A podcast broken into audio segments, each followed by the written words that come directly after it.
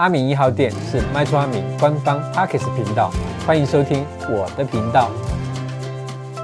那我们今天的主题呢是买房不够头期款，那关于赠与跟借贷的差异在哪里？如果呢你的薪水没有增加，但是房价却不断的上涨，现在的年轻人根本无法都负担得起房地产啊。那大多数的人都会依赖父母的帮忙，才可以有一个遮风避雨的地方。但是在父母呢帮助孩子的过程中，常常会遇到一个借款跟赠与的问题。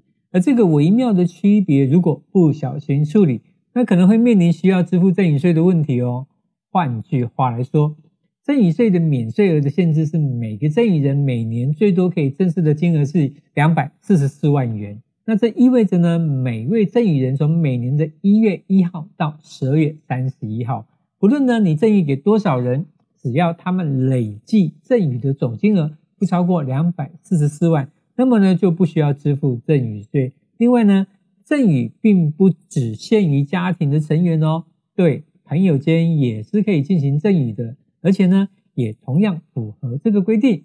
那如果呢，你是身为父亲呢，或者是母亲，你每年都可以运用两百四十四万的免税额，用自己的名义呢赠与或者是现金给子女后呢，子女呢就可以运用受赠的。金额用自己的名义呢去投资了资产呢，那这个时候呢，现金的利息呢跟投资的收益呢，这个都是属于子女所有，那这个部分就不会是算父母的赠与喽。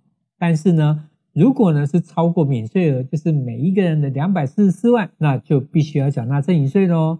那赠与税的部分呢，它是依赠与净额的金额，依课税的集聚课征十趴到二十趴的赠与税哦。好的，这个妈的，买房的头期款两百四十四万哪里够，对不对？那我们用写借据的方式可以吗？那很多的民众呢，他以为呢，只要有公证跟子女的借贷关系，就能够证明呢这个钱的给付的目的。那过去呢，就常有名为借贷实为赠与而被国税局要求补税案件发生的实例哦，哈。那实际上呢，国税局查核借贷跟赠与，它其实不是只有看公证契约而已哦。因为呢，依据呢财政部高雄市国税局，它对二等亲以内的亲属之资金往来，究竟呢为赠与或者是借贷或者是分散利息所得的关系哈，它有一个查核认定的参考标准哦。简单的讲，国税局的查核呢会从两个大方向跟五个原则来查核哦，对，很重要哈。那第一个，我们就从两个方向来跟大家分享哈。这哪两个方向呢？第一个方向是你是不是分散利息所得或借用人头的情况。那这边呢，它会有几点哈。第一个，它要确认呢，你这个资金呢是用在出资者本身的事务上。那第二个呢，你的利息呢跟收益是不是确实有返还给了出资者？或者呢是出资者呢自己使用，第三个呢流向人头的资金它有没有回流的状况？那第四个呢是其他具体的证据。那第二个呢是借贷的情况。那这边呢一样有四点哦。第一点呢，借款人要能够清楚的解释你借款的原因跟用途，而且呢这些解释是要被证实的，不能用嘴巴讲哦。哈。第二个，借款人的职业跟所得的资料足够，是有能力还款的。OK，第三个呢，你要确保借款呢有合理的还款期限，或者呢是在查核前，就是国税局在查你之前，你就已经有部分的款项开始在偿还了，按时有在支付利息哦。那第四个就是其他具体的证据哦。好的，那我们讲完第一个大方向呢，接下来我们就讲第二个大方向，就五个原则，就是你的金流必要性、合理性、定期还款跟偿还的能力啊。有哪五个原则呢？